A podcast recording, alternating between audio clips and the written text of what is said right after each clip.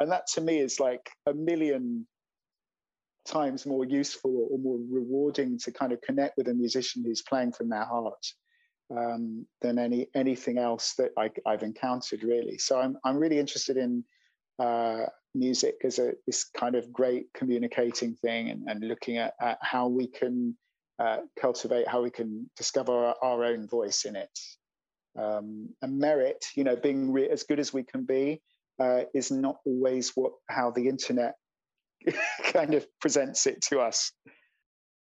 This episode contains adult language and adult humor. Since when have trumpet players ever been considered adults?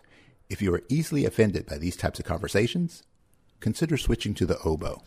Welcome to the Trumpet Gurus Hang podcast. I'm your host, Jose Johnson. My guest for this episode is Gerard Presencer. Gerard speaks from experience.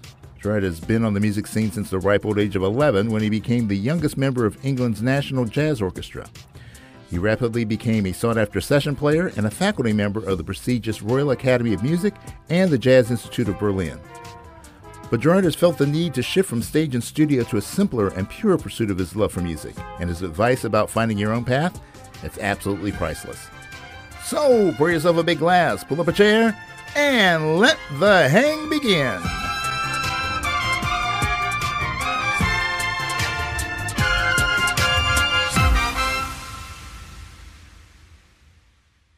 All right, and welcome to a another exciting episode of the Trumpet Gurus Hang, and I am uh, joined by uh, I'm, I'm going to try this Gerard uh, Presencer, and yeah, uh, all the way from uh, uh, Denmark today. So, um, thank you very much for joining me.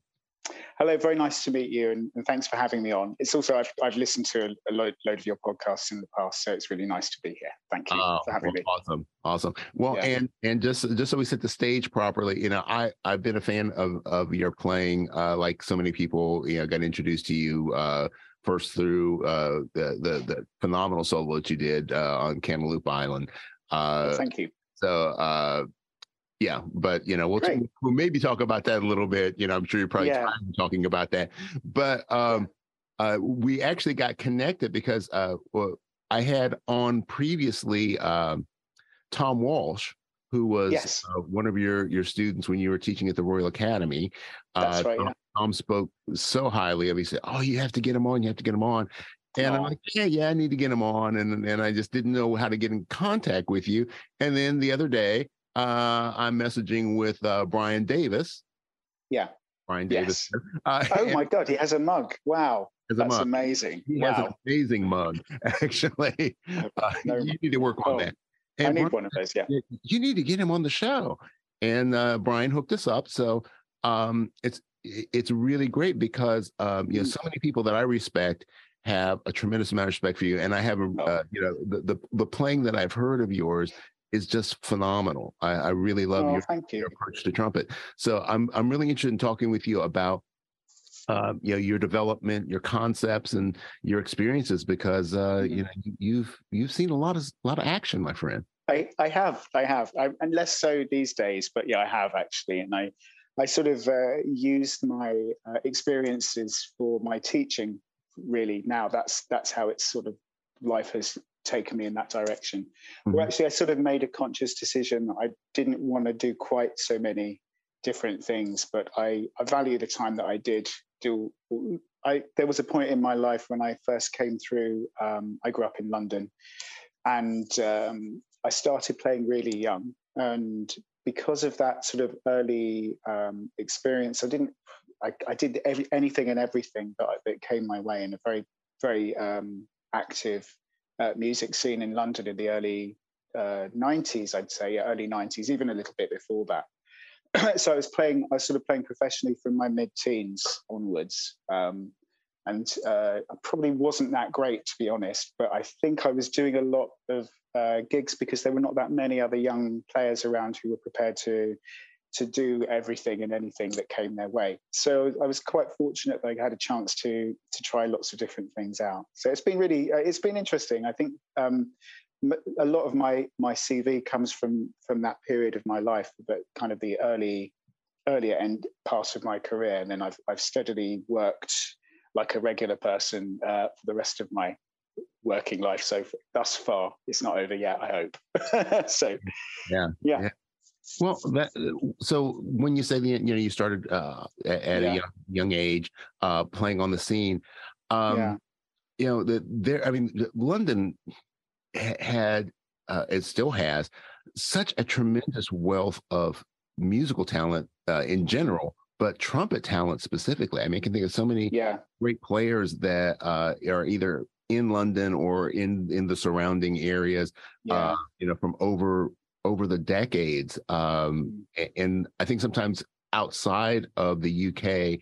Um, yeah. unless you're a real trumpet geek, you really don't know some of those names uh, yeah. but certainly know know their impact. But so who's who are some of the people that that were influencing uh, for you uh, and and maybe kind of helped you to get get your your gig started? Uh, predominantly from the UK, you mean, like the trumpet players who were. Any, any... Anyway, oh, okay. Well, yeah, because I think my heroes are all from your side of the world. I think most of them. I say there was one. There was one trumpet player in the UK who was actually Canadian called Kenny Wheeler, mm-hmm. um, and he was a he was a big influence on on me and probably everyone in in the country because he was so such an innovative musician, both as a composer and as a player. Uh, but then, sort of apart from Kenny, then every other bit major influence was um, perhaps more uh, more familiar to you. So when I was a first person I, I loved was Louis. Uh, and then I got into actually, I think the first person I liked was Roy Eldridge because it was exciting. He was very exciting. And then I got into Louis because obviously Louis, it, Roy Eldridge comes from Louis. So that's my very, very beginning.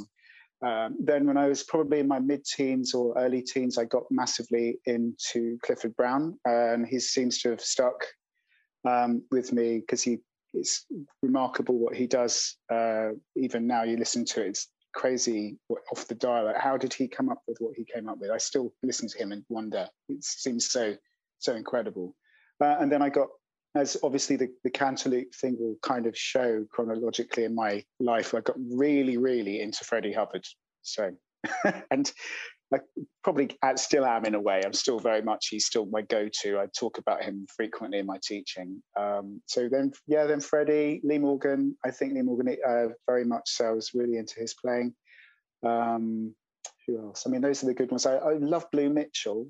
Um, I love Woody Shaw. I also love Chet Baker. And of course, over all of these people is Miles, who's just sort of out there on his own, being uh, almost sort of like he's there's something very different about Miles, isn't there? Something something otherworldly about what he brings to music um, that I can't really uh, explain. So maybe we just say Miles and leave, Miles, leave him yeah. leave him watching over us.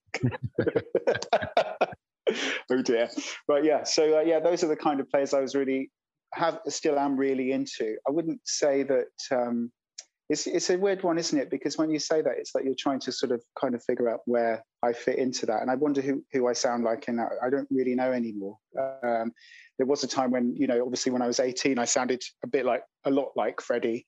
Um, and uh, I would say that there are very various points in my playing life where I have sounded a lot like my influences, but I think it's just a sort of sort of percentage of, of all of those in my playing these days.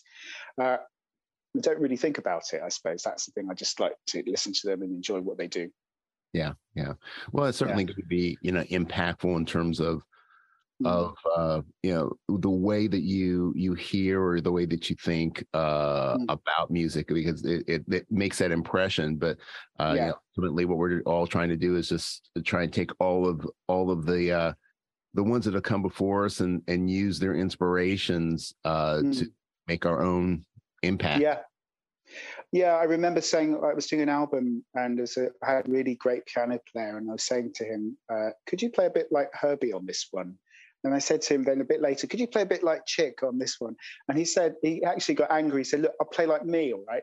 it was like, oh, yeah. And it was like, uh, when I realized what my faux pas, it was like, oh, yeah, of course, that's really rude to say that to, like, and it, not that you were being rude, but just just my my perception of, of like, what, how do influences affect our, our development and how do we use them? And I think, for example, one really good one is I love Woody Shaw, but I can't play Woody Shaw stuff. I, I mean, I've tried, you know, it's really hard and really incredible. And I was look, looking at, um, he plays lots of fourths, okay? So he plays lots of fourthy intervals in his improvisation. And I was sort of working on a, on tunes with my with my uh, with my students about getting some fourths into our language when we're soloing.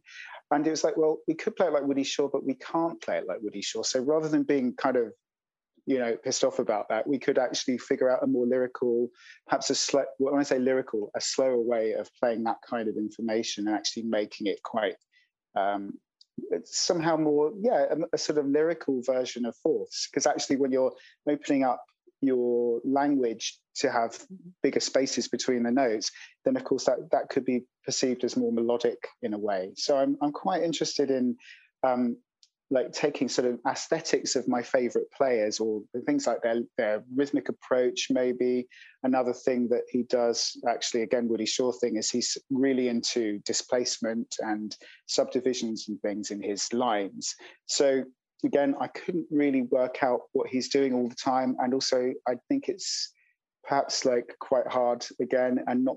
And I want to find a more kind of a slightly looser way of doing similar things.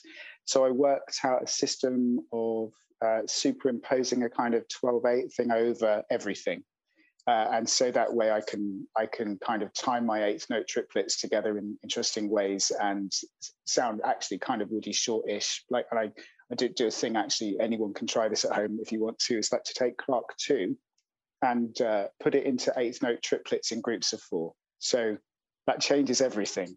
I don't know. I don't know if anyone's done that. I'm sure people have done that, um, but it's uh, it's really fun if you do that. I mean, like you can waste hours doing that. Yeah, well, it sounds like I'm going to be wasting a lot of time. You can. I'll, I'll send you some. I'll send you some stuff. But it's really, I, I love all that because it sort of means that anything that you do, if I'm playing my normal bebop eighth note kind of language, but I put it into eighth note triplets in groups of four, it, it means I have absolutely, in a way, I've lost control of where everything fits comfortably. But then I have to sort of, I, am given new, um, new, new uh, challenges to to make it sound deliberate, to to kind of say, okay, I've, I've modulated early or I've modulated late to the resolution, and then it's like, how do I make that sound deliberate? And it's really, it's actually kind of fun to mess with stuff like that. Yeah. Um, yeah. That sounds really I could, cool.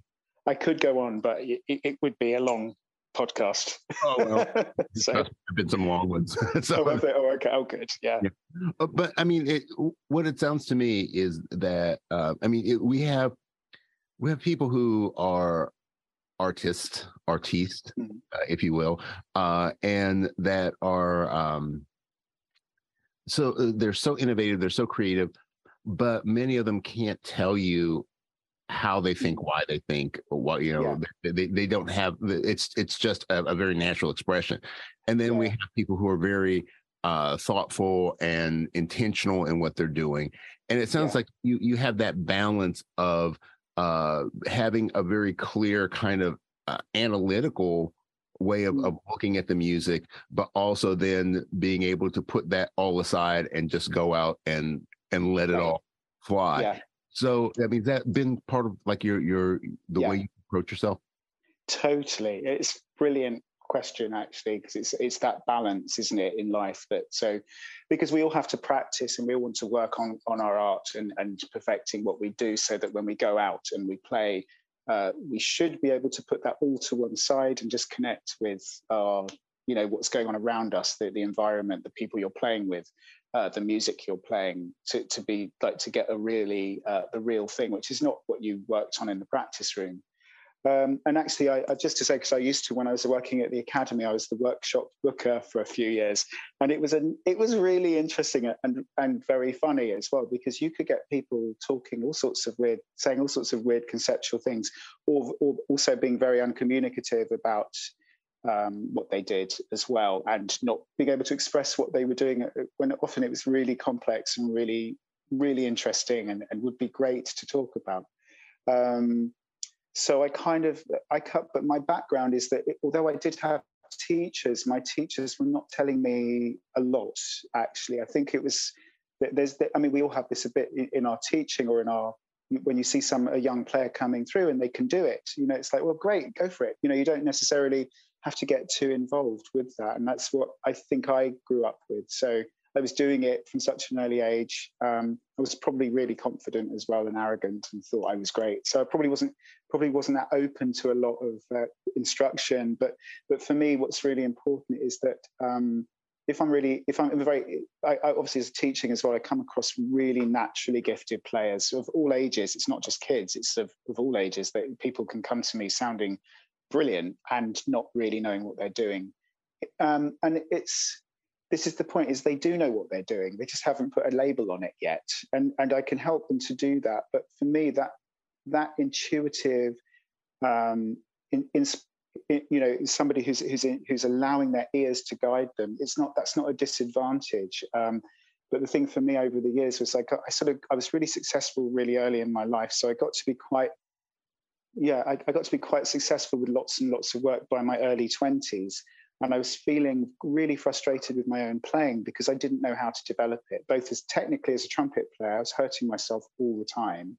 Uh, and then musically, um, I picked up so much by ear that I didn't know then how to, how could I move it forward? How could I get something which felt a little bit more expressive to me? So I didn't want to sound like Freddie Hubbard anymore. I love Freddie Hubbard, but I need to be doing my own thing and I didn't know how to go about that. So for me, theory of both of playing and and also of soloing uh, developed because I needed to uh, I needed to move it forward, um, and that's the thing that I, I really want to kind of.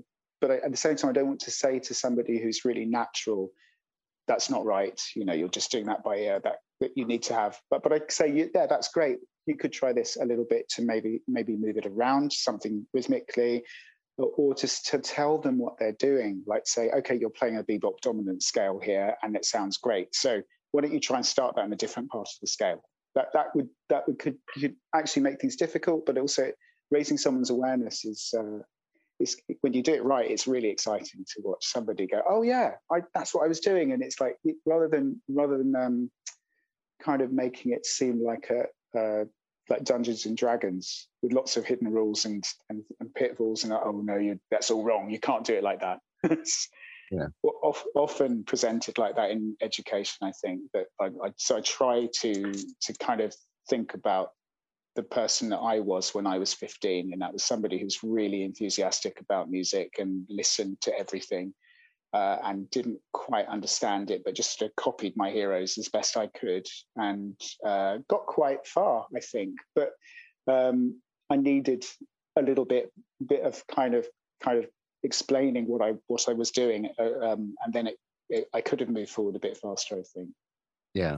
Well, yeah. I mean, it, that, and that's such a, a, interesting dynamic that that exists. I mean, it's it's certainly a dichotomy because, mm-hmm. um, you know, when when it's all and, and I hate using the word natural because mm. it, you know, yeah, it, I agree. But, but, when when when you have when you already have that level of of uh, uh of expressive intent, I, I guess I'll, hmm. I'll, use that, uh, and you have yeah. basic facilities uh, and you can you can get around the horn. Yeah, and, and I see this a lot with people who have perfect pitch. Mm-hmm. Um, that it's very easy for them to uh, to copy things or to to to imitate yeah. sort of things, and it's great. Uh, yeah. but, but, they they reach a point where, like you were saying, they they can't develop their own voice mm-hmm. because you, you only know what you know, and yeah. then when when they run into problems and, and they feel stuck, they don't know how to expand. Uh, so going from that technical side of understanding the theory and and and be being able to think about things from that way uh, mm-hmm. provides them uh, opens up the door for them for for a different level of creativity. It, it's like yeah. learning almost like learning a new language. Uh, yeah. You're learning new vocabulary, I guess is the best way of saying it. Uh, but uh, it's so hard because uh, I 100% agree with you because you don't want to squash someone's enthusiasm. You don't want to squash that natural ability that they have, that that unique voice, yeah. but you also want to help them to see that just because this is the way that that you're hearing it right that, that you've always heard it doesn't mean that that's the way that you uh, that you don't want to limit yourself to that because there are so yeah. many other ways of being able to express yourself Sure, yeah, and it's so much fun kind of exploring it. That's the thing. It's it becomes. I think when you start out, it's all about making some kind of grade in your head. It might be the the person who's really good at your band who plays the same instrument as you, and you, you want to try to get up to their level. Um, but then once you kind of it, you sort of it, it become that that way of you know meritocratic kind of climbing climbing stops being that important. I suppose once you get to a certain point, I know that sounds very complacent uh, in a way, but I, I just felt like with soloing, it's got to go in different directions. I, I mean, just to give you an example, because it's very relatable to what we're talking about, but very recently, so I was playing. the reason I've been in Denmark, or one of the reasons I've been here, was because I was playing in the, the radio big band, and I was in that solo chair on in, in the big band playing playing anything and everything that was put in front of me. And that was really a skill that I've been trained to trained up to do since I was like really young because my teacher was uh, in that position in the BBC band. Uh, so it was kind of like it was on the cards that I would end up doing something like this uh, right from the, the, dawn of time. But I found that um, it became to it came to the point where I was the guy who was like going to go and I, I, I, relate this to football and I hate sporting analogies. When I say soccer, when I say football, the guy the guy who goes on in the 92nd minute of ex, you know to, in extra time to take the penalty solo. That's how it felt because I, I, would just get the one the one tune at the end of the gig, which was like ridiculously fast with all of the changes that no one else wanted to play. And it's like, oh, Gerard can do that. Oh yeah, he does that, no problem. It's like and it's like, and, I, and, in the past, it would have been, yeah, I can do that. And I'd have gone down and I'd played it and it would have been great or whatever. It would have been fast anyway and high and loud and everything that it had to be, that I thought it had to be. And it just came to the point, it's like, yeah, I know that's what needs to happen there, but and I can really do it. I mean, I really can. I'm not not showing off. It's just like I really have been trained for 30 years to to do that solo. And it's like, yeah, but oh, you know, I came to it came to a solo break. I think it might have been the last gig I did. Actually, this is really bad, but last gig came to a solo break. It's like four, the band's like, da da da da da, and it's like the drums stop. It's like four bar break for me to play a lot of very fast high notes. It's like, oh, I just I actually didn't play a note. just waiting for the rhythm section to come in. There, right. I think of something nice to play now, uh, and it's like it really is that you you I mean, that's an extreme example, but you really got to find what you like doing um, and uh, try to explore music in all areas of your music making, regardless of what it, you know, how however commercial it is. If you're if you're doing stuff for the money, you still you can still sound like you. Even if you're playing a written part, you can still sound like you. And I think that's really what what's guiding me now. Uh, and um, the thing is really when you when we kind of meet people who are feeling disadvantaged because they can't articulate what they don't they can't say what it is that they can do. It's it's really unnecessary it's an unnecessary uh, insecurity that they're carrying around with them. And it'd be nice to say no you're i really like this and i like that and I, I think that's a really good thing. Let's see if we can kind of polish that. Let's cultivate that a little bit more and i'll show you what you maybe you could take that in a different direction to to sort of challenge yourself. Because i think for me a great solo is a creative development. It's not a uh, perfectly polished thing always, although I have been a bit that way inclined in my life as well. I've wanted to play the perfect solo. What is the perfect solo, actually? That's a good question. And that that is a good question. And what is yeah. your answer? Go, I don't know. I really don't know. I'm looking. I'm trying to find it. So I can tell you what I'm doing at the moment to try and find it because it was the it, it's, it's a sort of um, uh, way of I noticed yeah was, I was teaching a student uh, we were working on milestones because it was a nice easy tune. It was one, a, a kind of like a, a, a, formative student talking about improvising and using a modal tune. And it was like what we listened to what I noticed with Miles on milestones is that every um, every eight bars he he plays a really strong rhythmic idea at the beginning of the eight bars and then he just kind of fades away into the distance. And then he comes back in about eight bars later and it's like again and, and that's all he does all the time. And it's it's so simple. And then i noticed actually that um, so many people do that. So you if you if you did that like say in a solo of say you're, you're in four bar blocks if you play in a four bar block play interesting idea in bar one and two and then fade away almost playing nothing in bar three and four and or trying to resolve it in about bar three. So you're almost like try, aiming for a resolution in bar three. And often the chord progressions that we like the standards have modulation and quite interesting stuff going on in those bars I'm telling telling my students not to play in.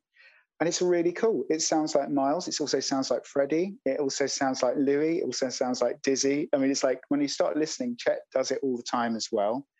Um, and it's a great way to work out playing over faster tempos because it just means you kind of takes the pressure off you having to play to go for eighth notes all the time. I think that's it's really cool. So you just building space into it, breathing space. It's punctuation, uh, like in the book. So it, it, sort of starts to sound quite like actually that's what I should be doing because I, I, noticed uh, I did my first recording after lockdown for like I haven't done an album for about three or four years really, uh, and uh, I did a, a side. I, I, played as a side person on a on a quintet album last week, so I was quite interested to see see all this work I've really been working on my playing for the last few years and with my students, and I'm sort of quite interested to see if how it how it panned out. Did it work? Did all this this thought about playing work? And by doing that, just that block of four thing where I'm backing away was just a really nice way to start a solo. If nothing else, it's really, really nice way because it gives the rhythm section like, oh, okay, we can do something with this player. It's like you, there's interaction possible there. Um, so it opens, it, it, invites other people in to help you with your solo, and I think it uh, also makes just just creates more awareness. I, I, I don't want to be the the icing on the cake. I want to be part of the band. I think that's really important part of a solo approach. So sometimes I think it's important not to be the star of the show on your own solo. And that's that, quite that's a tough one. That's a really interesting concept. Mm. Um, yeah. And and I think you know we're talking about like uh you know Miles as being kind of this mm. island unto yeah, yeah. himself. Um, I think he was definitely the master of yeah. that. Yeah. Uh, and the you know his use of space the uh the the simplicity in many ways of what he mm. did uh, i mean yeah. like you compare what he you know uh, an iconic miles solo to an mm. iconic freddie solo or woody yeah. solo they're they're worlds apart in terms of mm. the technical demands of what of what's going on but yeah, he was able to say so much with so little, uh, and you know, even even mm. Chet you know the the the lyrical genius of of what he mm. did um and, and i think sometimes we uh as players we get so enamored with the uh, the pyrotechnics yeah. the higher faster we, louder. we can't help it. It's just I'm kind of those guys too so you know. Yeah yeah I know. I've actually, you know, I have to. I'm not. I'm plugging something now, but it doesn't. It won't. It won't result in any financial gain for me. But I started a. It was almost in response to what we're talking about. I started a, a, a Facebook page, and it's uh, so the opposite of fast, loud, and high is soft, quiet, and low. And so if you if you look up SQL for trumpet players, I have a page dedicated to like I've been going around looking for looking for things to put on that. And it's all that, that end of the trumpet. And it is su- such a nice place to go. So on a quiet moment there is somewhere now on facebook for you to to go kind of go and explore some really interesting players from all over the world. And obviously i've got chet there and i've got kenny dorham there but there's also some brilliant norwegians and uh, people from all over the world playing really beautiful trumpet, and I think it's uh, it's a surprise uh, because you hear it, you hear people doing great things. I remember hearing Arturo Sandoval once at Ronnie Scott's years ago, and of course, I, I would always go and hear him because you have to. It's like you've got to hear someone doing that to a trumpet, um, just just like to go, like wow. I mean, whatever you know, that that's just you have to. And and uh, as I that's how I felt. And he just had some surgery. I think it was years and years ago, and he was not playing. Um, he wasn't going for it uh, and it was beautiful. like really, like playing flugelhorn, playing quite a lot of ballads and stuff, and it's like, wow, you know, that's that's why he's good, you know. And I, I, have the same feeling about Freddie Hubbard. Is that when I was 15, I loved it when he was, you know, going for it. But actually, the same solos now, I listen to the invent, the rhythmic invention and the kind of interesting and harmonic relationships in his ideas that he carries through uh, the solos. Not not the so you know, it's actually that there are things about our heroes that, that even though there are pyrotechnics there, that might not be why we like it. That's that's maybe a, a get out clause for pyrotechnic liking trumpet yeah. fans like you or I. Yeah. Well, I think that that um, sometimes it's the, well, that's what attracts us to it, and we. Yeah. Um, you know, we copy the licks, you know, so it's like yeah here, here's my Freddie lick, here's my Woody lick, here's my, you know, yeah. So, um, but but when you're copying the licks, it's not taking the solo in its entirety, the no. the, the layers of complexity that they weave through that. Yeah. Because I I know guys that can they can do that. I mean, I, I yeah. a couple guys just you know like they can just play Freddie all night long, and while yeah. they're playing the Freddie licks, it doesn't have what Freddie no. had. No, not uh, at all. No, not at all. And that's so so exciting to realize there's something much deeper in there. I mean, he might not have known himself. That's that's the thing, isn't it? Really. I mean, in a way, maybe he didn't. I mean, because he's so he's so incredible in the 1960s. I mean, that's that to me in the 1970s he's great. He's absolutely amazing. There's some great albums of Freddie in the 1970s, but the 1960s is just this kind of it's it's magic, you know, for him because he's but also playing with so many different bands he's like popping up with Coltrane on one thing, and he's playing playing with Wayne Shorter and then with Dexter Gordon, and it's all really quite varied, you know, styles and and that stuff with Oliver Nelson, um, and it yeah, he just like it, it, it's he finds something different in all of the the slightly different uh, aesthetics that he's playing, uh, and he's still obviously he's, he's, very very distinctive because of his sound and his vibrato and, and stuff but he he doesn't ever really do what you expect. That he always does it something like, "Wow, why would you do that?" There's an album, that Herbie and album from early '60s called "Taking Off," mm-hmm. um, and there's a blues on that one where he, it's just like I don't know how he came up with it. You know, there's some of the things. It's just it's it's so simple what he does, and it's uh, so brave actually uh, what he's doing, but it's it's all about his his singing. I think that's that's how it feels to me. There's a there's a, a vocal quality to his playing, which I think Miles has. Um, I, I, really like Lee Mitchell. I said that already. He has that too, and obviously Chet. And, you know, there's different ways of singing, but they're all singing. I think. Yeah. Well, that's yeah. That that is a, a very good analogy for that, yeah. and I think sometimes we forget that as as players that yeah. Uh, well, there's a piece of metal in front of us. Of course, we forget that. We're going, ah, what do I do with this? Yeah, yeah it's really not the easiest instrument. Yeah. So you know, you, you obviously have a, a, great passion for performing, but also a great passion for for education. Mm. So you know, what what kind of inspired you to to want to teach as as much as you have over over your career? This episode is brought to you by Visit Williamsburg. In Williamsburg, Virginia, there's never too much of a good thing. Whether you're a foodie, a golfer, a history buff, a shopaholic, an outdoor enthusiast, or a thrill seeker, you'll find what you came for here and more. So ask yourself, what is it you want? Discover Williamsburg and plan your trip at visitwilliamsburg.com. Um, the money. yes, if only.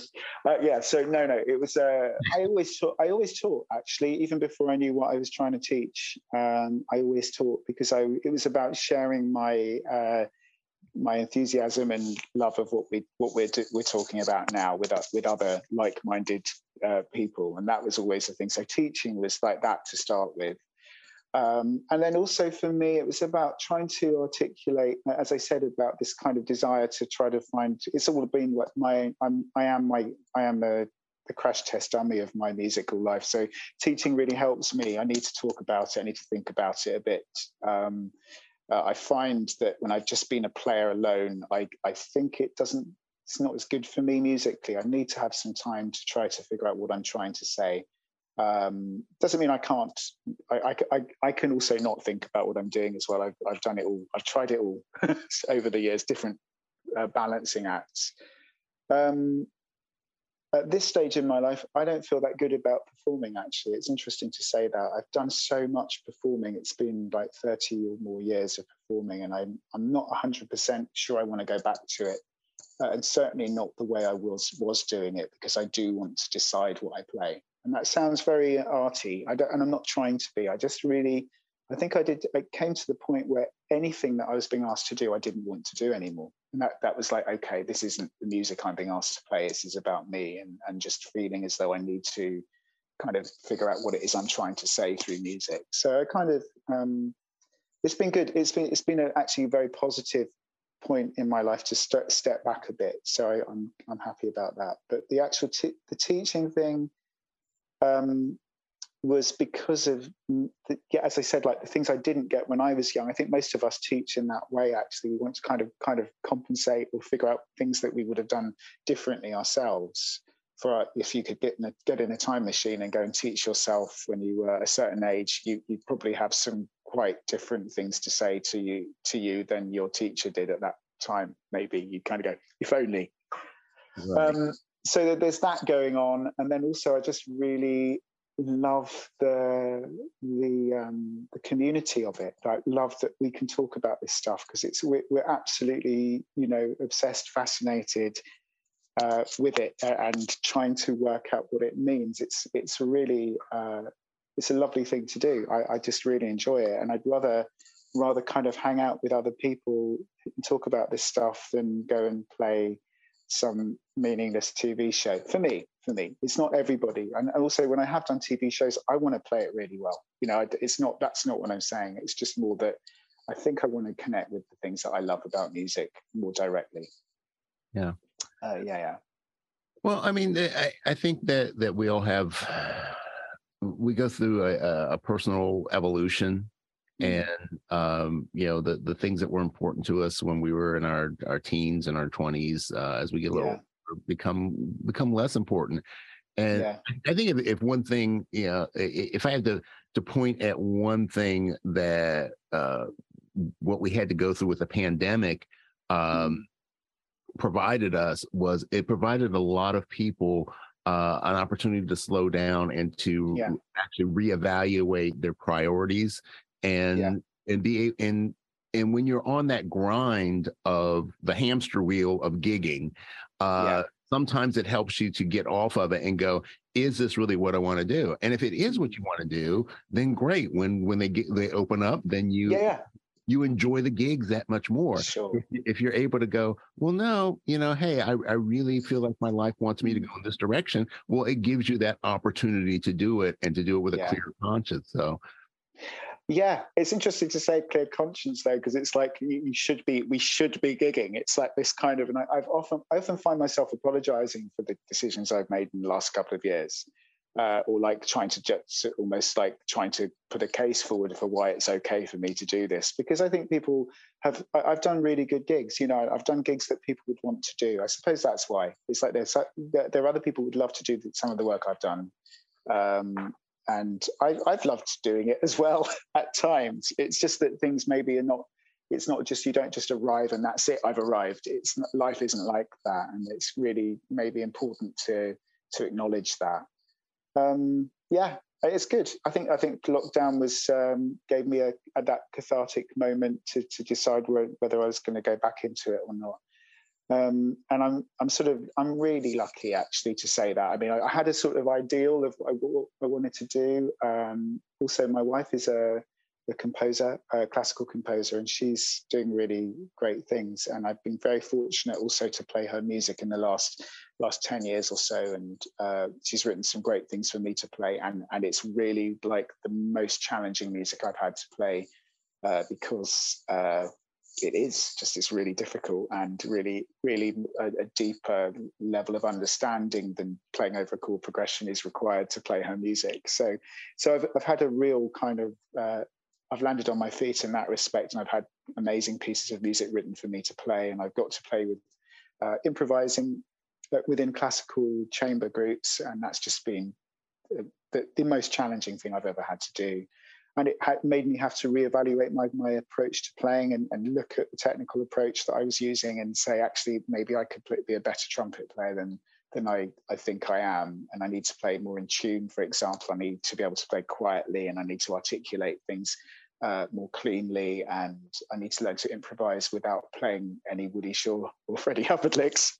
I can't play any, certainly no bebop scales and uh, and it's been really really interesting for me that stuff. So i've got i've got i've got stuff on in my uh, you know my my world that is really pushing my playing in a direction i i'm very excited about.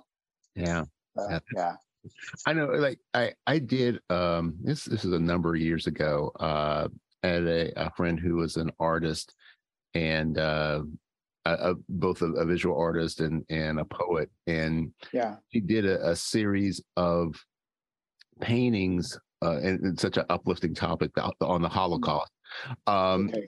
It was uh, a series of paintings, and each of them had a poem that was uh, to uh, express what the the concept mm. was behind the painting. Uh, it was basically a story of a of a family that you know, like pre-Holocaust, as things began, you know, going through it, and then the the final mm. resolution. And she said, "I always wanted to do this as a piece where it's the visual, the the uh, the paintings being projected. Uh, I would, she would speak the recite the poem, and she said, I want music. Mm. And um, so she said, "Would you like to do this?" And I was like, "I've never done anything like this before." And it was it was supposed to be just improvisation, mm. and so it's me on a stage, uh, you know, with all this other stuff going on, and it's just. Wow. being uh, looking at the painting and then just trying to play something that I felt matched the painting and it right. was it was challenging I was scared out, of my, out of my wits, but yeah. it was really liberating because it's like, no, I'm not playing changes. Um, right. No, I don't have to to try and sound like anything. I just have to look at mm-hmm. this and feel what I feel and listen to her words and just express yeah. that through the sound. And it was wow. it was so liberating to me. Um, yeah, it's either it's either really daunting or li- really liberating. It can be, uh, or you know, it's, you, you're not going to respond. You have to. It's going to make some response come from your maybe really deep inside of you that you don't un- understand or can't express. And I think I've, I mean I've had a lot of experience playing free improvisation as well over the years. Um, but it's whether you can let whether you can actually let that through or not. So that, that then, then, it's really about you as a person whether you're able to express or whether you're able to uh, access those those emotions and convey them on your instrument. I mean it's a really that's a big ask what you had to do there. I find that really tough. Oh yeah it was. Really, and, really. and it was it, what was great about it is is it kind of brought into play something that I heard Tim Hagans say at a master class, but years yeah. before that and and Tim is Tim is one of my favorite mm. favorite soloists. Just yeah, me too. So creative. Um, but uh, he was saying that you should start every day. Like when you get your horn out of the case, you should mm. start with like 10 to 20 minutes of just free play. Wow. No. Okay. No, uh, like you know, not I'm working on my my bebop scale or not I'm playing over blues changes or anything. It's just mm. whatever you feel comes mm-hmm. out the horn. No time, no style, no key center, mm-hmm. no nothing. Just play. And yeah. he said that's the best because you're you're then exercising your creative muscles. Yeah. It, it was it, when I did that, it was like, oh yeah, this is this is what he's talking about because yeah. you know you just you're letting what you're what you're feeling at that moment just come out the horn yeah. and there's no right or wrong there's no you can't play a bad note because no. there's, no. There's no.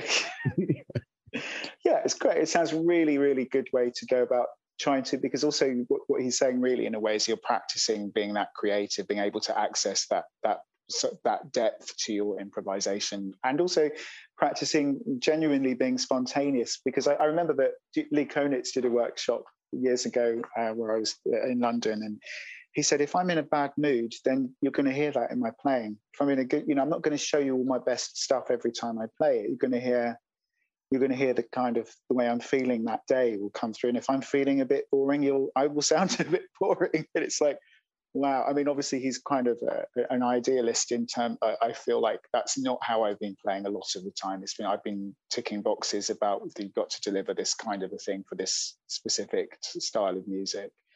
Uh, and I think yeah, and it's a big it's a big kind of uh, what's uh, leap of faith, or you're just kind of really exposing yourself as well. But it's actually you know that can be really like you surprise if you surprise yourself in your own playing, how amazing could that be? And you go, oh, that's nice about your own playing. I remember um, uh, Jeff Keys, this piano player, saying saying in a workshop, um, you've got to record yourself uh, sometimes and listen to your solos, not the bits that you know what you're doing, but the bit, the times when you don't, and listen to that and and sort of try to try to get into that space and figure out what kind of what you're doing or what you need to do to go back there again. and it's to me that that was like something you saying that to some 18 year old students they're just kind of you know it's, it's a little bit maybe a bit too a bit too metaphysical or something for, for everyone to process it when they're trying to get the, the secret codes to the, the burning solo. But it's true you know you get you've got to kind of go to those places and, just see sit, inhabit them and start to feel more comfortable with them and not just sort of think oh this is crazy. I, I don't know what's going on. You have to get past that. Yeah yeah. Well yeah. It's it's the ability to like, with anything uh, to make yeah. progress with anything you have to be able to do that is to to actually look at it um, in a non-judgmental way and yeah. so that you can identify you know you, you, i mean you always have those moments where you know you, you played a solo even if it's on a recording you know and you've had multiple mm-hmm. takes where you, you're listening you're listening back like a month later and you go oh man i really probably should have done this i should have taken yeah. this direction uh, yeah. oh well you know you, you didn't but but then you, you yeah. kind of if you if you put that back in your head then you know that the next time you're in that situation that, you're that gonna, yeah. the possibility yeah, yeah, totally. Actually, thing for me is that I know it's going well is when I do some listen back to a solo that I've recorded and I do something that I didn't realize I was doing at the time, and that that's really really fun. It's like, oh yeah, I did that. And it's like that, that sounds quite nice. I try to remember to do that again. It's like that. Then maybe that's what Jeff was saying. It's that that sort of approach to playing. So you're actually sort of like observing your own playing uh, as though you're external from it a little bit as well because you do, you should be finding stuff you should be going, oh okay it's like that I, I, get that all the time and actually it comes from my rhythmic approach it's like if i'm if, I'm, if i've destabilized my rhythmic approach a little bit by say doing what i was doing do my 12-8 thing uh, then I, I stumble upon licks of th- things that I didn't know I knew. It's that kind of oh, I played a Louis Armstrong lick there by mistake, and uh, it it's sort of like something comes into my playing that I would never dream of playing. Uh, but it's not it's not preconceived. It's just sort of uh, that's coming. Okay, I'll play that. It's like that. That's and it becomes less personal actually in another way, and in another and then in another way more personal because you're open to you're open to what's going on around you, and also that you're you're opening your consciousness up beyond the uh, the language that you've been learning that that week in your practice room. Yeah. No, that's um, it's, yeah. it's fun. Well, you know, and, and you know, we are talking earlier about uh, you know your time at the Royal Academy, and, and at the Royal Academy, you you obviously are getting uh, in many ways the, the creme de la creme of uh, yeah. the music world in uh, in in the area in in the UK, and, and even people yeah. Coming from from other countries coming to to study there. Um, when as a teacher, when you're there, I mean, obviously you're you're trying to uh, help your students to uh, reach a, a, a, level that maybe they weren't aware that they could reach. Um, mm. But I, sometimes I feel like when when you're working with the highly talented, that there can sometimes be that barrier uh, mm. that, that uh, they know what they know and they're not always open to uh, yeah. new information and new ways of thinking about things. So, uh, what I'm sure that you had a few students, and we're not gonna we're not gonna mention any names. I'm sure Tom Walsh was one of them, but uh, I got to bust Tom. He's uh, very good. No, Tom Tom's great. I love Tom. Yeah, um, yeah. But you know, when you have when you run into that student who you know has so much more ahead of them, but but you're trying to break through that that yeah. kind of wall of resistance. What are the, some of the ways that, that you go about kind of trying to to worm your way through their their ego defenses? Uh, by sharing the love of music with them, like sharing the bit that I love about it, which has nothing to do with whether I'm in, I think I'm good or bad at this, you know. And I'm sort of, I think I I got that job at the academy when I was young. Uh, perhaps uh, I think probably too young in a way, but they, I got the job because of because I was young and I was a kind of rising kind of star in a way of in, in the scene at the time. And that was a sort of strange choice in a way when they could have had somebody perhaps with a lot more experience. They wanted to do something maybe a bit different from what had happened, how it had been beforehand. So it's okay. I, I sort of understand why I was there. Um, but yeah, we had um, and also I was I was also the the trumpet professor in Berlin at the Jazz Institute all during the same period. So I was kind of doing these two jobs simultaneously for a long time, uh, and it was the same there. It was it was perhaps even more difficult to get into Berlin than it was to the academy in London. Although actually, no, it wasn't. They were both really selective, and it was absolutely the like one trumpet player maximum a year. I mean, it was that that hard to get in. And so I was really, um, you know, they make me look good. You know, obviously on my CV I can say I taught Tom, and so I take full credit for his his genius. It's all down to me. No, it wasn't. Uh, and actually, I taught him for the first year he was at the academy, and then I went to I moved to Denmark. So I didn't teach him for more than a, a year, two years tops. But um, it was more to do with when you get someone that good, you just you just um, you show them what you do. You, talk about what you love about music with them. You say this helps me, this makes it easier. Um, maybe talk about how to kind of focus on the important aspects of music to you, I suppose, and and also to make it show them that um, it's got to there's got to be a natural flow to the development, really. So I Tom was Tom was like pretty much arrived a full article as you know, and it's that's kind of shocking. And I remember a, a colleague of mine said these students are syllabus proof. It doesn't matter what you tell them; they were really they knew they were good when they got there they left good. Like um, the, uh, I've, well, I've had a few students like that over the years, and it is always a shock. There was one guy in Berlin, um, and he's he's worth checking out. He, has got to be worth. He's a one to watch called uh, Dima Bondarev, and he's Ukrainian.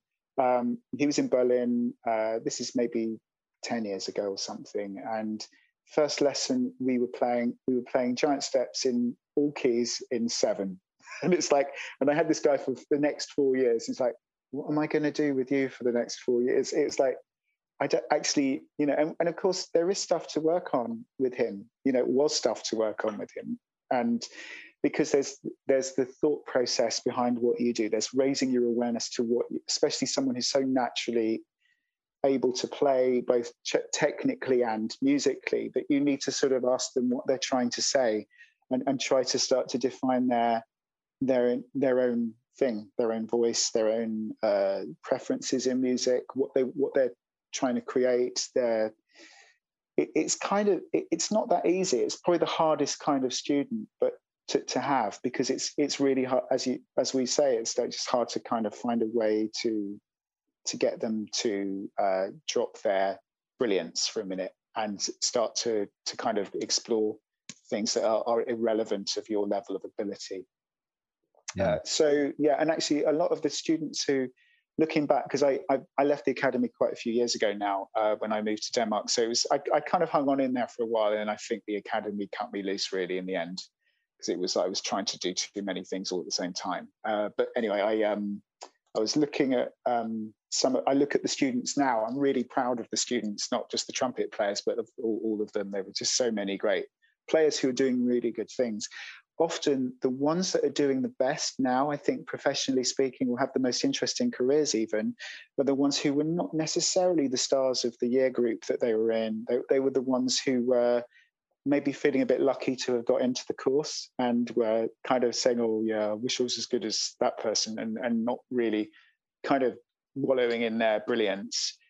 Um, because they, so they, there's a lack of complacency about their learning and they, they're prepared and it doesn't mean that they don't become brilliant. It's just that they were they were moderately talented and didn't have an attitude on them and got and, and did uh, worked and got it together. And i've seen that there's some amazing trumpet players that i i feel are um, the thing, so so Tom is a really nice mixture of both because he's he's so he's very humble about his musical um, profile, if you like, but he's doing amazing things, and that's that's great. So he's he doesn't he's just doing music. He's making music. He's doing his thing. Um, he doesn't.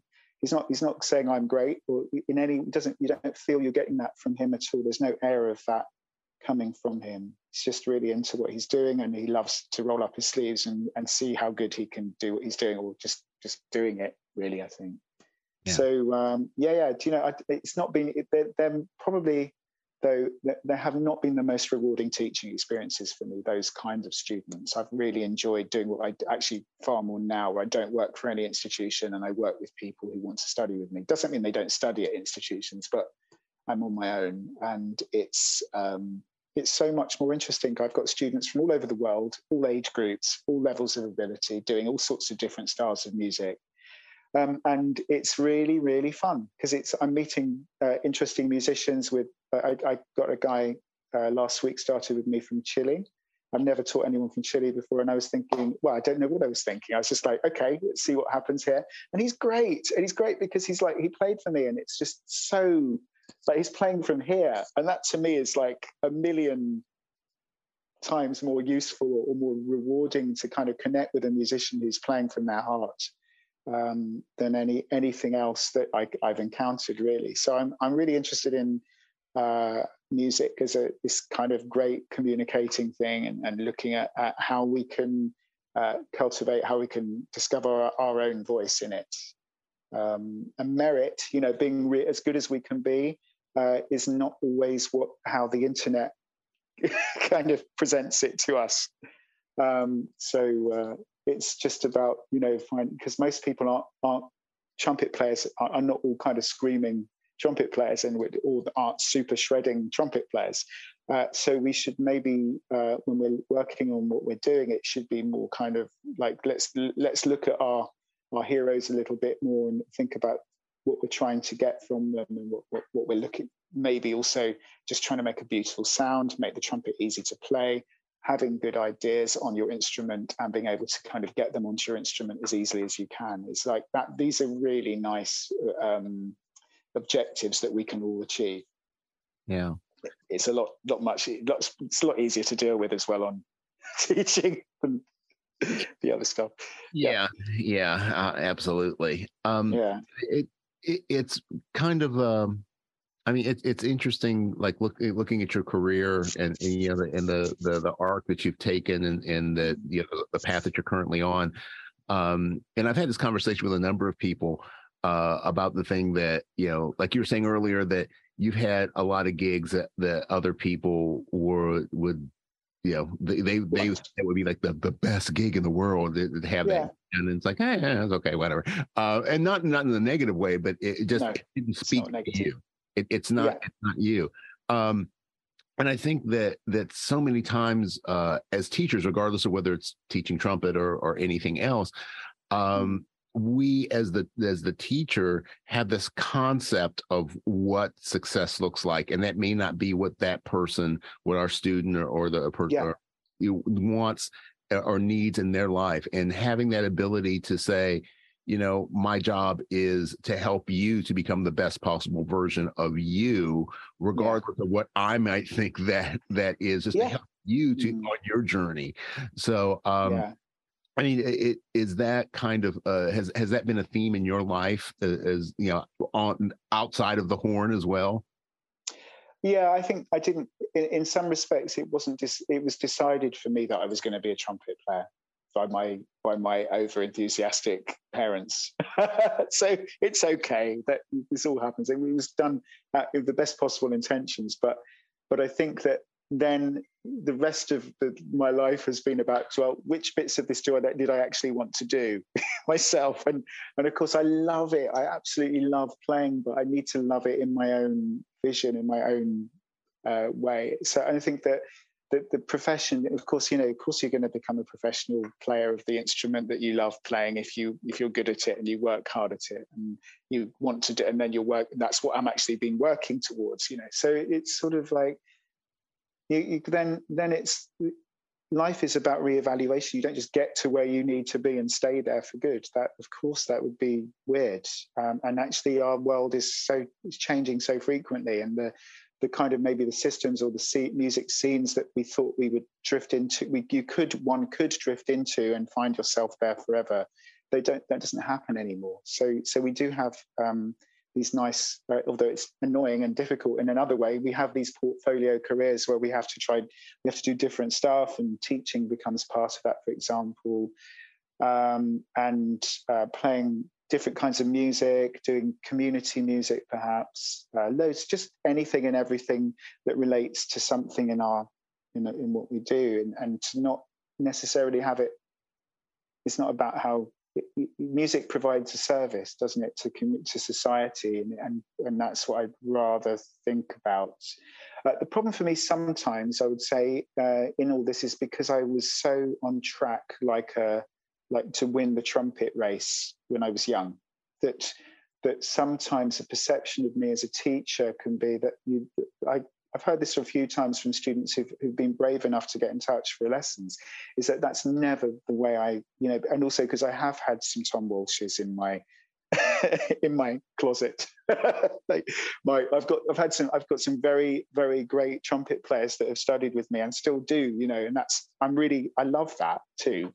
But um, sometimes it prevents people, put, puts people off getting in touch, and actually that's just not what it's about. And the way that I have play, been presented a little bit sometimes, or even presented myself in order to to to to keep the gigs coming in, is that I'm you know doing something at a very high level, and I maybe I um, maybe I think that puts people off actually because that's not my that's not how I think of music. Um, it's just if you're going to do something, you want to do it well. I, I, I that's how I feel about playing. So I've, I've done my best, uh, but I don't want that. That what I do is about isn't about that my my best isn't someone else's best um, and someone's better than me someone's worse than me. That's really irrelevant. That maybe that's what we're saying um, when we talk about those great players too that that we come come across. Um, sometimes you know you get to talk to when you talk to really brilliant players they're so interested in it the music. They're not interested in their own level of brilliance. They're into it. They're into it. It's just like they love it. It's their it's their world. I remember meeting um, Enrico Rava, this fantastic trumpet player from Italy, who's like he's kind of royalty in Italy. He's been he's about eighty odd, and he's he's like he's just brilliant, creative, improvising trumpet player. I met him in a bar in Copenhagen. Uh, he was a coffee bar, mind, uh, and I, I, I, was walking past. It's like shit, that's Enrico Rava. I have to go. I, it's like there's no. I had to go and talk to him, so I went in and I I said, I'm really sorry, I'm the trumpet player. You're Enrico Rava. Hello, nice to meet you. And within about five minutes, we were talking about mouthpieces and our favorite Bix Beiderbecke solos. I thought, this is great. This is what I like that, you know. And I should have been, perhaps I should have been sort of saying, Oh, I really love your playing. I did say that actually, I do. Uh, but it was more to do with the connection. He didn't want to talk about how great he was. He wanted to talk about things he's his mouthpiece that he's you know likes and and his favorite favorite 1920s Bix Beiderbecke uh, solo, which is quite a bizarre thing to talk about with somebody who plays so out there. You know, it's really funny. So I kind of think that's that's where it leads. You start to realize that your favorite musicians, the ones who you even like idolize, were probably um, just really into the music. Or if they weren't, then they were very fortunate to be that good without being into it in that way. But I generally find that people who I think are great musicians that have a, a, a, real love for it, regardless. Of, it's it's a selfless thing. I think it's very much that way. Yeah, yeah. Well, it, you know, it's it, it's at the end of the day, we're all we're all people. You know, we're all human, and and uh, you know, and, and I think that that's been one of the things. That's obviously one of the things that's that's driven why I do this podcast. Um, yeah. But it's also because I've been in so many different situations where like the tables are turned. I mean, you know, certainly you have the hero worship, you're looking at people the, that you admire and you respect. And then suddenly you find yourself in a different uh, situation. And then you have these people that are looking at you and going, "Oh, you know, I, I wish I could be like you." And mm. like, it, and it's it, it kind of creates this interesting juxtaposition where you're like, oh, well, I'm thinking of that that this person is so great, and and then I have people look at me and saying that I'm so great, but I'm really just a human, so maybe that person's a mm. human too. And I it, so, yeah. It gets us past that fear of like, well, mm. you know, whether it's a, a musician or an athlete or an actor or a business person, it doesn't matter what they are. You know, yeah. we're all great at what we do but that doesn't mean we're great at everything that we do. And no. you know, so uh, you know, I, I, remember hanging out with you know a bunch of uh, you know guys at at uh, International Trumpeters Guild one year's. Uh, it was me, Wayne Bergeron, uh, who else was in that group? Uh, Bobby Shew, Frank Green, but yeah, a bunch of bunch of really you know super talented yeah. and we're just yeah. all you know, and we went about two hours with out talking about trumpet. Yeah. And that's we're, nice. We're talking. I'd, I'd like that. Yeah, you know, talk about sports. We're talking about food. We're talking about you know mm-hmm. this and that and the other thing. And it's like, oh yeah, these these are people. And yeah, yeah. and it's sometimes hard to keep that in mind that at the end of the day we're all people and as people one of the things that we need we we want we crave is connection and yeah. when we find somebody that we can resonate with and for yeah. us it's music you know yeah. for other people maybe something else but when you can resonate with someone then you yeah you you, be, you come away hopefully you come away from the the interaction uh with a, a, higher level of energy, a higher vibrational state, if you will. Yeah. You've you've melded your your love for something, and it's just yeah. you to feel better about what you do. Hey, it's Kaley Cuoco for Priceline. Ready to go to your happy place for a happy price? Well, why didn't you say so? Just download the Priceline app right now and save up to sixty percent on hotels. So whether it's Cousin Kevin's kazoo concert in Kansas City, go Kevin, or Becky's bachelorette bash in Bermuda, you never have to miss a trip ever again. So download the Priceline app today. Your savings are waiting. Go to your happy place for a happy price. Go to your happy price, Priceline. Yeah, connection. I mean, that's also then within music. That's why it's great to play music is the connection part of it, and so much of our time is spent on our own practicing. Uh, but maybe it should be, but you know, it's that uh, that's the uh, that's the thing. It's hard to hard to sort of get ready for those connections musically if you're on your own in a room doing something repetitively to try to get up to the right level and that, that's your way of thinking um, so I think it's really important to get playing with other people. I really do. So that that's got to be why we do it. Um, but I, yeah, I think I think it's really nice to hear that because I, I mean, I, I don't know all of those trumpet players you described, but I've met a couple of them, and they, they're just nice people that you'd want to sort of have a cup of tea with. Even you know, it's like they, they're just nice, nice people who are thinking about music. And I think the problem for for anyone who's doing something where they work really hard and they're regarded, highly regarded in their profession, is that actually um, it's what they do. You know, it's what I, sometimes Facebook is a little bit annoying in that way. Is that you see musicians saying today's office, and it's like, yeah, you're on a gig, you're a professional musician, get over it. it's that's what we do. So it's I, I appreciate that there's a certain amount of you know that's about trying to keep the keep keep it going and trying to get keep work coming in and everything. But I feel like you know, we we're doing this, uh, and that's uh, it's fantastic. It's a real honor to do what we do, but also that it's like we, when you're in it, you're doing it, and I, I, like that. I also like that very much. It's a very much a sort of uh, I like I, as much as I'm, I'm a soloist. I've, I've really enjoyed being part of a team in that way in music. I think it's been lovely to to to kind of realize that I can't bring everything to the table in in in on when I'm playing, it has to be about as you're only as good as the band that you're playing with. Um, and I think that's really, really nice to know. And I think that any kind of communication, I think I remember doing a gig once where it was a quartet where it was supposed to be a very, very good band. On paper, we were all like very good on our instruments, and that's why we were booked. and it's like, and actually, uh, first set went down, and it actually it really wasn't happening. You know, it just didn't really. Nothing was connecting. Everybody was like really just kind of not able to be in the moment. And actually, I, I said, uh, it's not happening, is it? You know, it's just not. When It's not really. Nothing's really going on, is it? And, and it was almost like a taboo that you you should never say something like that. And just because I said it, it broke something, and then the second half was really good. So I'm glad I did. so, but but I think a lot of the time is a lot that, that that's not always possible because you somebody could get upset. So you have to be careful. But I think it's okay to say if something's not going well. Yeah. Um, as well, it, it, it, can at least you can start. Well, what can we do? okay, how can we fix it? If you don't identify that there is a problem, then it, that problem yeah. get fixed. It, it, anything no. probably get worse you know?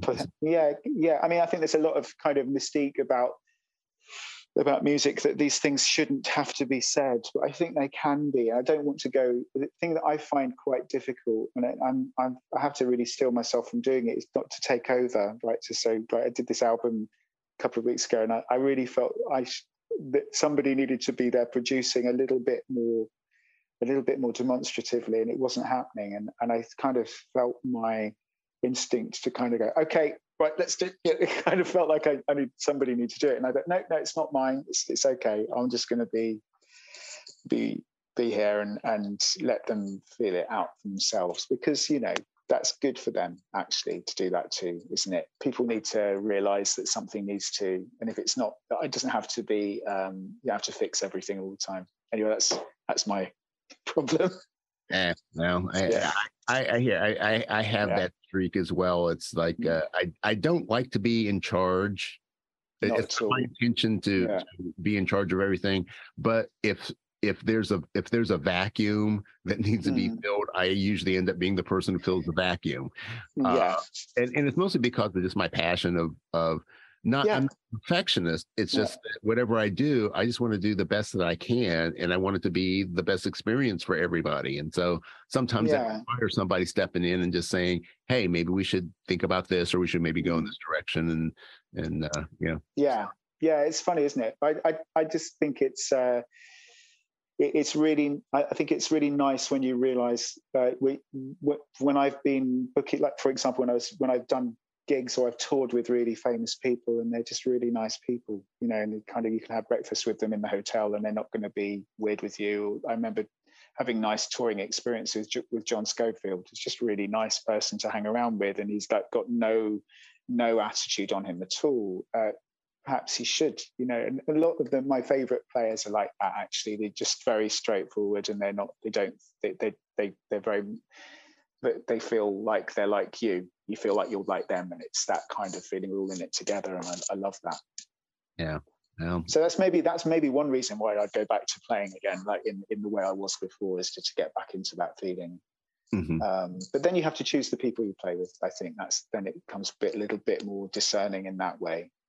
Yeah. So you, you make sure you're playing with people who have the right the right vibe, not just as a yeah on and off the stage. Yeah. Well, yeah. It it it, it it does come down to what's most uh, important to you at, at that stage of your life and yeah you know you can't yeah i think that's sometimes where we run into problems because we're always comparing ourselves um, mm. to others and yeah. you know and and having these kind of false ideas about about what what things should be and mm. when when we can become true to ourselves then that's when mm. we actually do not only ourselves but we do the world the best service um, yeah.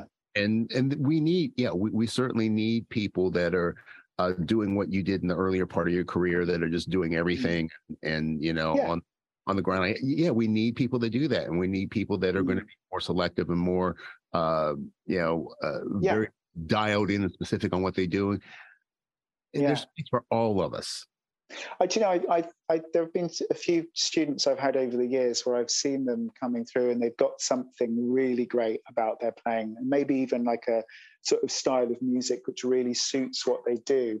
And I said to them, just occasionally, it's, it's kind of careful one to say, is like, why not not become the the kind of the, the, the brilliant player in all situations and just focus on your own thing completely and there, there is in Euro, the European sort of improvised music scene, there are people who do that, and often it's from the countries that really fund their artists to do that specifically. So uh, you get quite a lot of really interesting Norwegian musicians because they, their government will pay for them just to do their own thing for their entire life. Um, I mean, maybe that's a bit idealistic of me to say that because I'm sure someone Norwegian's going to say, no, that's not what it's like. It's terrible and it's really hard. But I reckon compared to a lot of other places, they get they get a lot of help.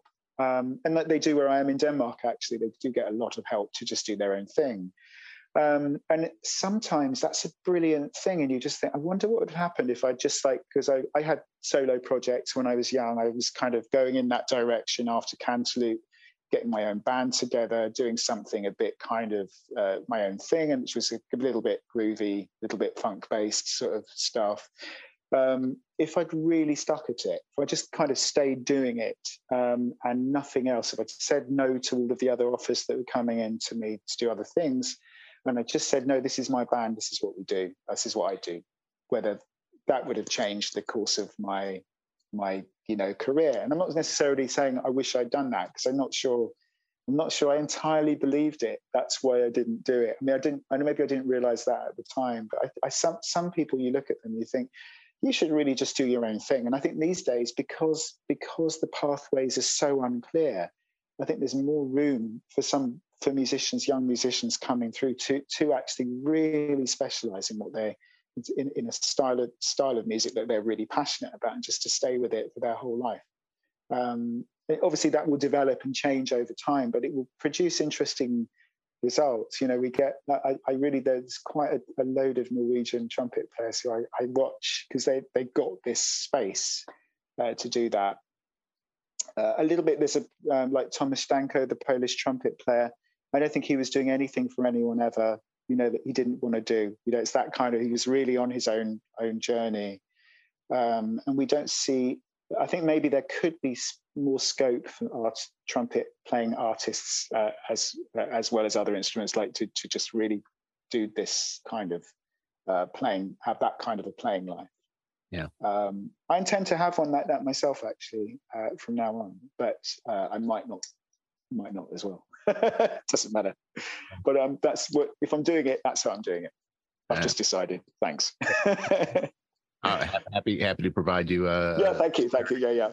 Trumpet therapy. That'll be my next podcast, trumpet therapy. Yeah, um, yeah I think so. Yeah, you'll, have a lot right. of people on that one. I tell you. aye,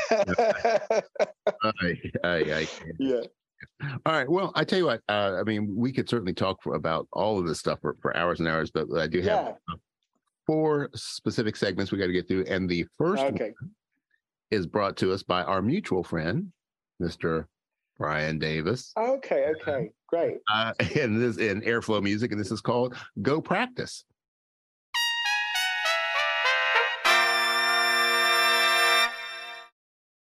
Okay. And Go Practice is uh, about uh, you know kind of your approach to practice. Uh, mm-hmm. and I've been asking. Uh, I, I, have actually a very specific question or set of questions that I've, I've asked uh, everybody since I mm-hmm. started this. Um, and it's uh, mostly geared towards uh, those of us, me speaking about me, uh, who are not the full time professional uh, player, mm. you know. Um, and and even when you are a professional player and you're out there working, uh, you find yourself often limited in your ability to have a, a, a consistent practice routine. There are days okay. you, where you've got eight hours and nothing to do and you can just you know spend your time shedding and there's there are days when when you don't have time to do anything before you're hit. So yeah. you know when when you're if if you're giving advice to someone about you know what what are the essentials that you feel that should be addressed in for yourself or for any for a player what should you address every day? And then what are some kind of things that you can like here's some gravy you know when you got an extra time. Yeah. let's look at this one okay, so uh, at the moment, uh, well, first of all, I got to this thing where I felt that with practice, the worst thing you can do, first thing is to, to think about how good it sounds first off. So what you do uh, critically at the very beginning of your practice really matters so that you're not necessarily listening to what you're playing yet. So just give yourself a little bit of time to to get the air flowing through the trumpet. And the different things to do um, for me. I've, there's a Bill Adam kind of stuff, uh, Clarke things. But for me, the main thing is that I, I have actually quite got into um, fast flexibilities. Uh, so flexibilities played at high speed uh, sound don't sound great at all. But when I'm, I'm not trying to play them correctly. If I wanted to play them correctly, I'd play them a bit slower. But what I'm doing is like throwing the air at the trumpet and seeing if I can click around harmonics on the trumpet uh, without trying too hard. So it's not going to be perfect pitch, perfect intonation in my playing, but just to get the flow of air through the trumpet, to try to also to decentralize my awareness from this little place here into more of the rest of my body. So I do some lead pipe things. Um, I do some very fast, as I say, fast flexibility things. I'm quite into the idea of playing things fast through the valves um, because if you play fast through the valves as though it's a flexibility, then you later on when you're blowing, when you are playing music and you are controlled and you are using your valves more like they're they actually make a, a difference to what your pitch, then you um, you you work harder mechanically on the trumpet. So I kind of want to get our breathing quite quite sort of like simple in a way, like flowing, get my airspeed fast, not just at the top of the trumpet, but everywhere. Um, so yeah, that that kind of thing takes about 10 minutes.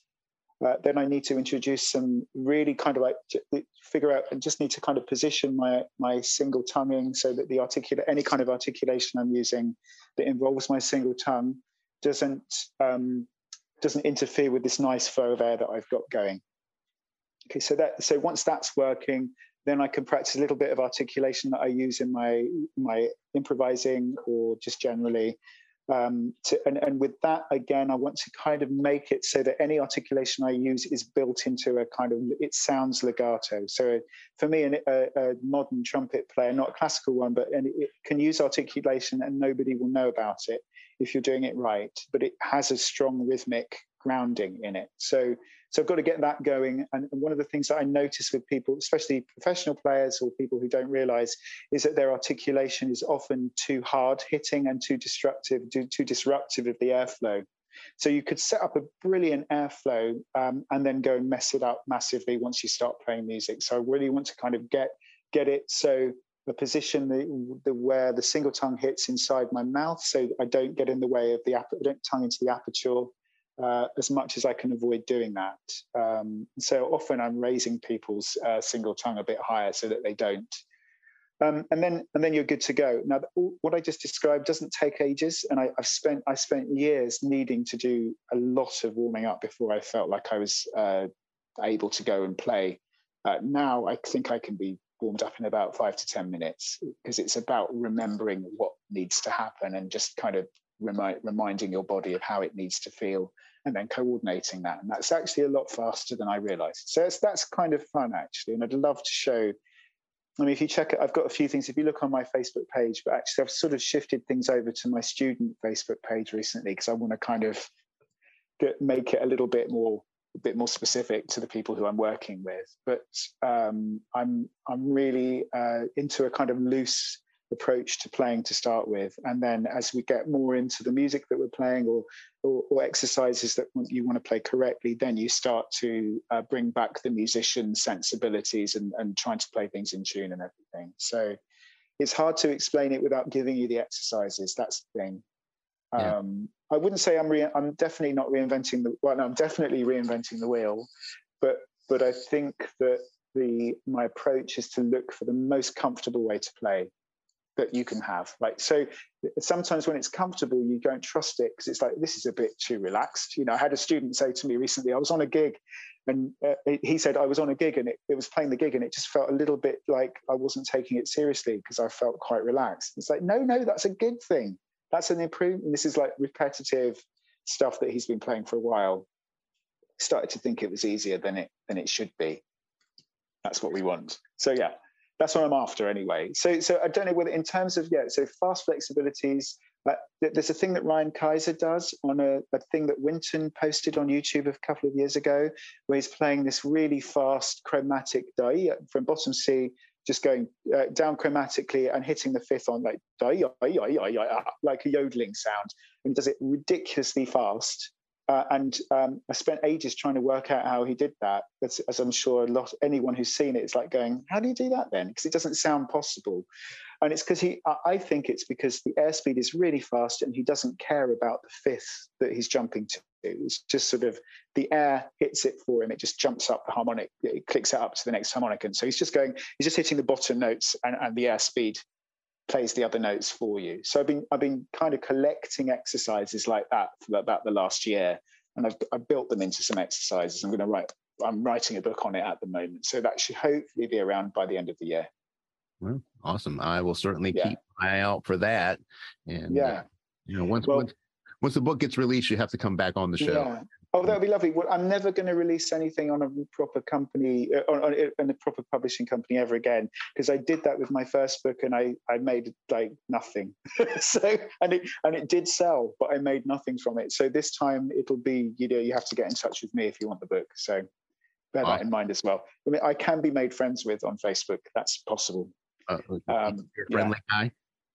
Uh, yeah, quite friendly. I've actually make make friends with my. You can follow me on my my band page, that's probably the best place to go to because I put stuff up there and tell you what I'm up to.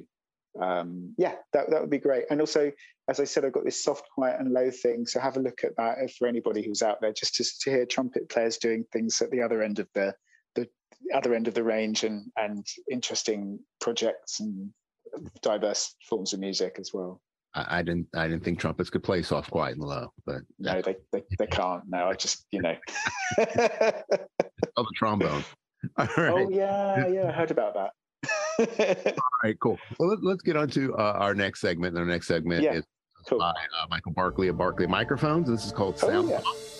Um, and Sound Off's about your approach to sound. And Hmm. you have uh, a, I, let, as we think about it, like in terms of your your career arc, when when you were uh, when you were younger, you obviously, uh, you know, we talked about the influences you had, and you know the the sound that you had, and and, and playing all these these various uh, kind of Mm. gigs. Uh, maybe required a little more flexibility in your sound, uh, depending on the gig that you were on. Um, and as you kind of dial into creating your own unique voice, then you have your own unique Mm. voice. Um, so when you're working with a student, uh, you know, how how do you su- suggest they go about developing a sound that is uh, both versatile, uh, Hmm. but also very personal? I don't think you should try to be versatile. I think that's the mistake I made. That's one of the things I tell. I go back in my time machine to tell Gerard in 1985. I say, don't try and do everything. Just you know, find a. Um, I think it's about uh, for me. One of the things it's a bit like when I try a new trumpet. The first thing I'll do with a new trumpet is play it quietly and see what comes out. You know, it's like that. So it also relates to what we're talking about within practice. Actually, it's like don't don't force anything to exist. Just see what's there. Let let your air and see see how you can make something respond. So for me, uh, developing your sound is about developing um, developing uh, response on the instrument. So you have to find the, the the the response, the first response on your instrument, and and and be comfortable, become comfortable with that. That's that's everything to me. Then you can do anything at all. Anything you can then be Jerry Hey, or you can be Wynton, or you can be, you know, there, there's so many different directions. But they, these are players who who are looking for response uh, first and foremost, and then you can turn the volume up or down beyond that. Um, I'm going for a nice sound. I suppose my, my jazz um, background is is a kind of dark dark sound. I, I think that's just what I gravitate towards. But actually, the, this kind of more classical improvisational stuff I've been doing, I've been looking more at a warmer sound. That's something to try to think about as well. Um, but I, you know, I've done a lot of pop things, and I played very bright, you know, sort of, you know, the bright end of the trumpet. And I, I have not changed from my one C for a long time. It's been the same setup I've had for a, a long time, and it, it doesn't mean I'm like the most useful the trumpet player, but I can do it. I can sit in a section and do that stuff because I think uh, it's about how fast you move the air when you play high notes or when you're playing in that end of the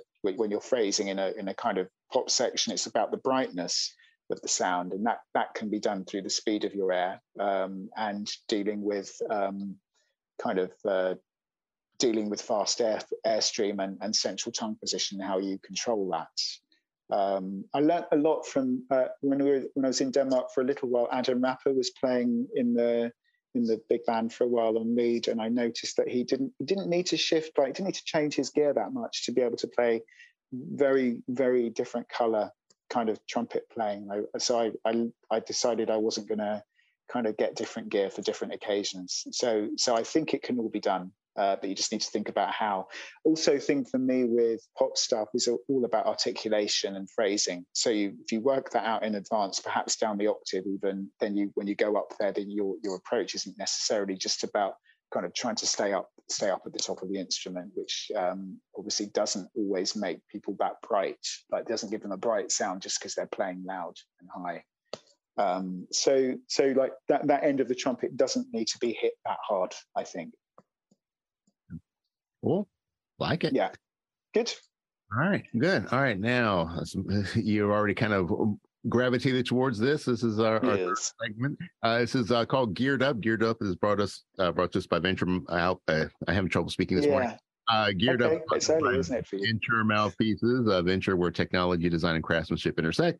Mm. Use the code Trumpet Gurus twenty one to get ten percent off your order. Uh, yeah. Hey, there you go. Uh, Okay. this is about kind of your concepts of gear, but as you kind of been Yeah. alluding to, uh, you know, you you- talked about your mouthpiece a little bit and and uh, the way you approach the horn. Um, you know, what are some of the other things that that you think are, are kind of critical when people are looking for the the equipment that Mm. it's going to give them the best ability to produce the kind of sound and create the music that they they need to create.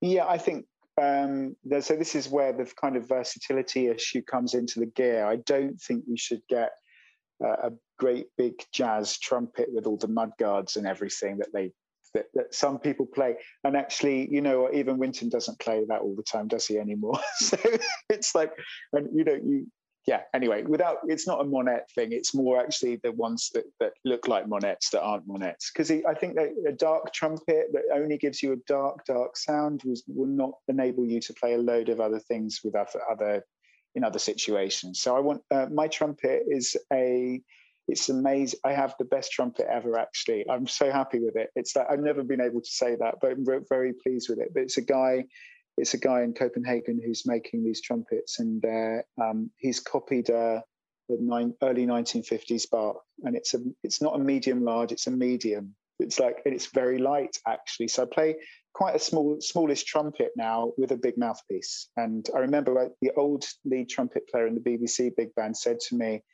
that you either and he was like he was a kind of a bit of a Yoda guy. You know, he'd been playing forever, and he said it's either a big mouthpiece and a small trumpet, or a small trumpet and a big mouth. Oh, hang on, that's not right. Big mouthpiece and small trumpet, or a small mouthpiece and a big trumpet. That was it. So it's kind of so I went for the big mouthpiece and small trumpet. But I did go through a period where I, I wanted great big trumpets uh, that made me sound a certain way. But actually, I don't. th- I think it's all in here. You know, it's in or in you that that the, these different approach, di- different uh, timbre that we're trying to achieve. So, so I've got a trumpet that would do everything really nicely. I think um, it's just like a really good bark. Yeah. Well, Yeah, I I like that uh, that uh small mouthpiece, big horn, or big horn, or small horn. big- yeah, yeah, yeah, yeah. That sounds very weird, but yes, I know we, we know what we mean. We know what we mean. Because honestly, um, I I have been I've always played big horns, and Yeah. Go to a small horn for a while. But I was I was playing a small horn, but trying to use the same mouthpiece that I was using on my bigger horns. Yeah, that's didn't work for me, and I'm back Right. to using actually a much smaller mouthpiece than I've ever played in my life, uh, Hmm. but a slightly larger horn, and okay. it, it it seems to balance. You know, I've got all this resistance up front, and then it just opens up as it plays. And Yeah. For me, I, I want a big mouthpiece because I think my embouchure was a little bit odd. It's just like slightly unorthodox, and I quite like to get it all as much of it inside the cup as I can. And I, I think that's just personal. It's absolutely about my face. Yeah. Um, but then also, I when I was a kid, when I was doing, I was touring, uh, and uh, we w- it was this thing with the drummer from the the Rolling Stones. He used to play jazz, or he God bless him, but he, he used to play jazz, and we did this gig where uh, Red Rodney came and guested with us, and he died about a year later. So I was I got to spend a day with Red Rodney. It was amazing. It's kind of surreal. I was about nineteen. I, he was so lovely, such a sweet guy, and uh, he talked about trumpets, and it was just at that the advent of big chunky trumpets were coming through then, and, and he said, "Oh, that's really dumb." You know, he's really like very outspoken about it, and I really wanted one. I wanted to get the full you know. And he said no no you need and he had a really tiny tra- he had played on a Benge i think and he played a really small mouthpiece as well like a Al Cass or something. And he sounded amazing actually that's the thing that's what i remember he sounded he was so it was such a he was it, it wasn't uh I don't know kind of what sound he should have got out of that horn, but it, it wouldn't have mattered what he played. it was really, but it, it was you got. He said, but I remember him saying it's just got to be easy. You've got to make it as you don't want to make your life difficult. You know, it's hard enough. And I, over the years, that's that resonated with me more and more because I think you know any trumpet that makes you have to practice to be good enough to play it.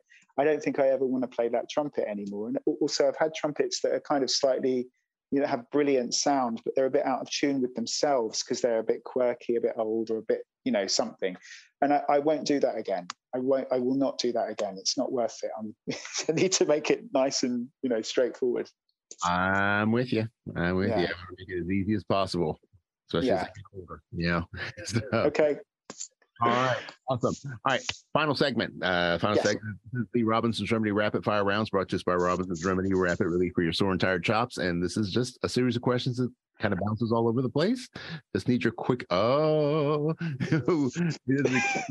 quickest response uh, from uh, you uh, on this series of questions. Are you ready, Gerard? Okay. Yes. Here we go. First question for you. Uh, who's the biggest influence on your life that is not a trumpet player? As a trumpet player. That is- Oh God, you, you can't. That's impossible question to ask. Who is not a trumpet player? Oh, who's not a trumpet player? Oh shit, that's even harder. Um, okay, can you move on? Can we come back to that one? Would that be all right? Uh, and I won't have an answer for you when we come back to it either. Is that Uh, okay? Next. Sorry. that's me. What's your Yeah. favorite? my favorite. What? Sorry, I missed that one. What's your favorite book? book. Oh my god, this is all. Oh wow. Okay, we'll have to come back to that one as well. Come on, you. You're passing on too. One, one more.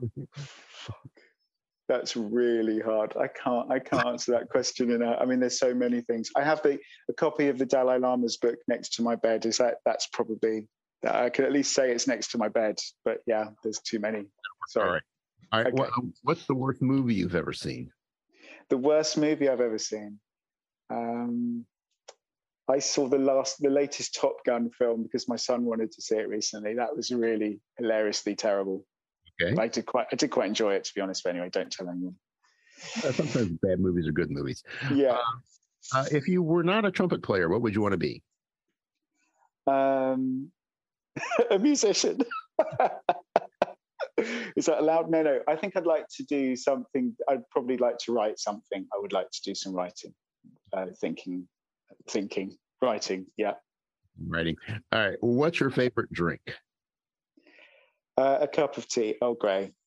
Hmm, Okay. Uh, you could have a dinner party and Yeah. invite any three living people, any three people in the world that are still alive. Who would you want to have at that party? Well, these are really tough questions you're asking here. I mean, it's not like it, these are not quick fire questions. This, that I think I'd need a couple of weeks to think about this. Actually, like I should have asked you in advance. In fact, kind of thing. Um, oh, I don't know. I do hang out with nice people. I mean, I do have interesting conversations. But yeah, I, it, yeah, I, I really. That's a really tough question. I, I there are lots of really. I, I mean, there are maybe a few kind of think, yeah, I get, I'm really sorry. I'm doing really badly at this. I mean, we, could, we get the Dalai Lama. I mean, he could sign. He can. Yeah, he can come. Okay, let's have him. Let's have him. the Dalai and the Pope, and um, no, no, I don't know. Actually, I'm not Like a going to have the Pope. Dalai Lama, the Pope, and Someone else, yeah, no, a comedian of some kind. Yeah, yeah. I don't know. Uh, Will Ferrell. he could be fun. that, that would Okay. be. Let's do that. Will Ferrell, man, that's Yeah, sounds let's do it. Let's have that. That's good. Okay, good. videotape. Um, Okay. And so same thing, same scenario. You're having this dinner party, but you can't have three, any three people from history. Any three people that are Hmm. Okay, well, I think we should definitely have Clifford Brown because we don't know much about him really, other than actually, do you know what? I did talk to someone about him once who was a, a, an alto sax player who played with him. Actually, a couple of sax players who I played with who played with him. Um, and they all said he was really lovely. So I think I'd like to meet Clifford Brown. I think so. Let's meet Clifford Brown. Um, uh, so, uh, and anyone else? Yeah, I mean, I can't just be trumpet players, can it? But I, I am intrigued. I'd quite like to meet. I wouldn't mind meeting Charlie Parker. Actually, that might be nice. And I'd maybe like to meet John Coltrane as well. sounds like yeah, let's go for those three. They're nice. good lineup. Good lineup. Yeah. All right. Next question. Lacquer, plated, or raw? Well, I am raw at the moment, but again, I'm not entirely sure of the difference of all of them after all these years, except I get green hands and it's annoying. So, uh, no, I'm, I'm out on that. Well, let's say raw just because I am playing raw. So that's what I'm doing. So, yeah, okay, green hands it is. Green hands. Yeah, I'm the same way. Uh, okay. What's your uh, favorite quote? It's going to be something kind of Zen ish, but I'm not exactly sure what. Um, I'd love to think about this more, though. Maybe there's a way I could could I write in my answers to this section another time because I, I'm I, there's going to be something lovely to say, but it's it's generally about less is more kind of that in that direction, you know. We'll take that. Uh, Okay. what is your greatest fear? Uh, I think I don't like being trapped. I, don't, I hate to feel trapped. I think that's what we talked about a lot today. Actually, I need to feel like I have choices. So yeah, that. There you go. Hmm. All right. Uh, you could be granted one superpower. What would it be? double high C's any time of the day or night. Uh, superpower, yeah. Um, no, just long life, really. Yeah, it's immortality. Let's go for that. It's probably not very much fun, immortality, because you just get you probably just see everything coming round again and again and again. Well, yeah, I remember that last time. Yeah, but uh, yeah, let's go for immortality because at least I can then choose what I want to do.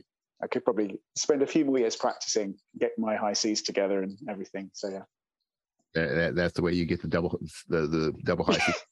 in 400 years. the new book. Yeah. All right. Uh, what aspect of trumpet playing do you think is the most overrated?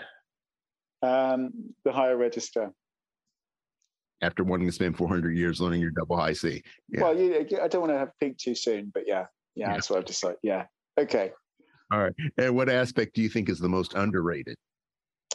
Uh, the soft, quiet, and low aspects. So that's three, in fact, isn't it? But yeah, definitely the the the ability to play quietly and beautifully. Uh, I'm not sure that's not really underrated. I think most of us know it's the it's a it's the best, loveliest part of playing. But but still, let's say it's underrated because of the way that social media presents what we do.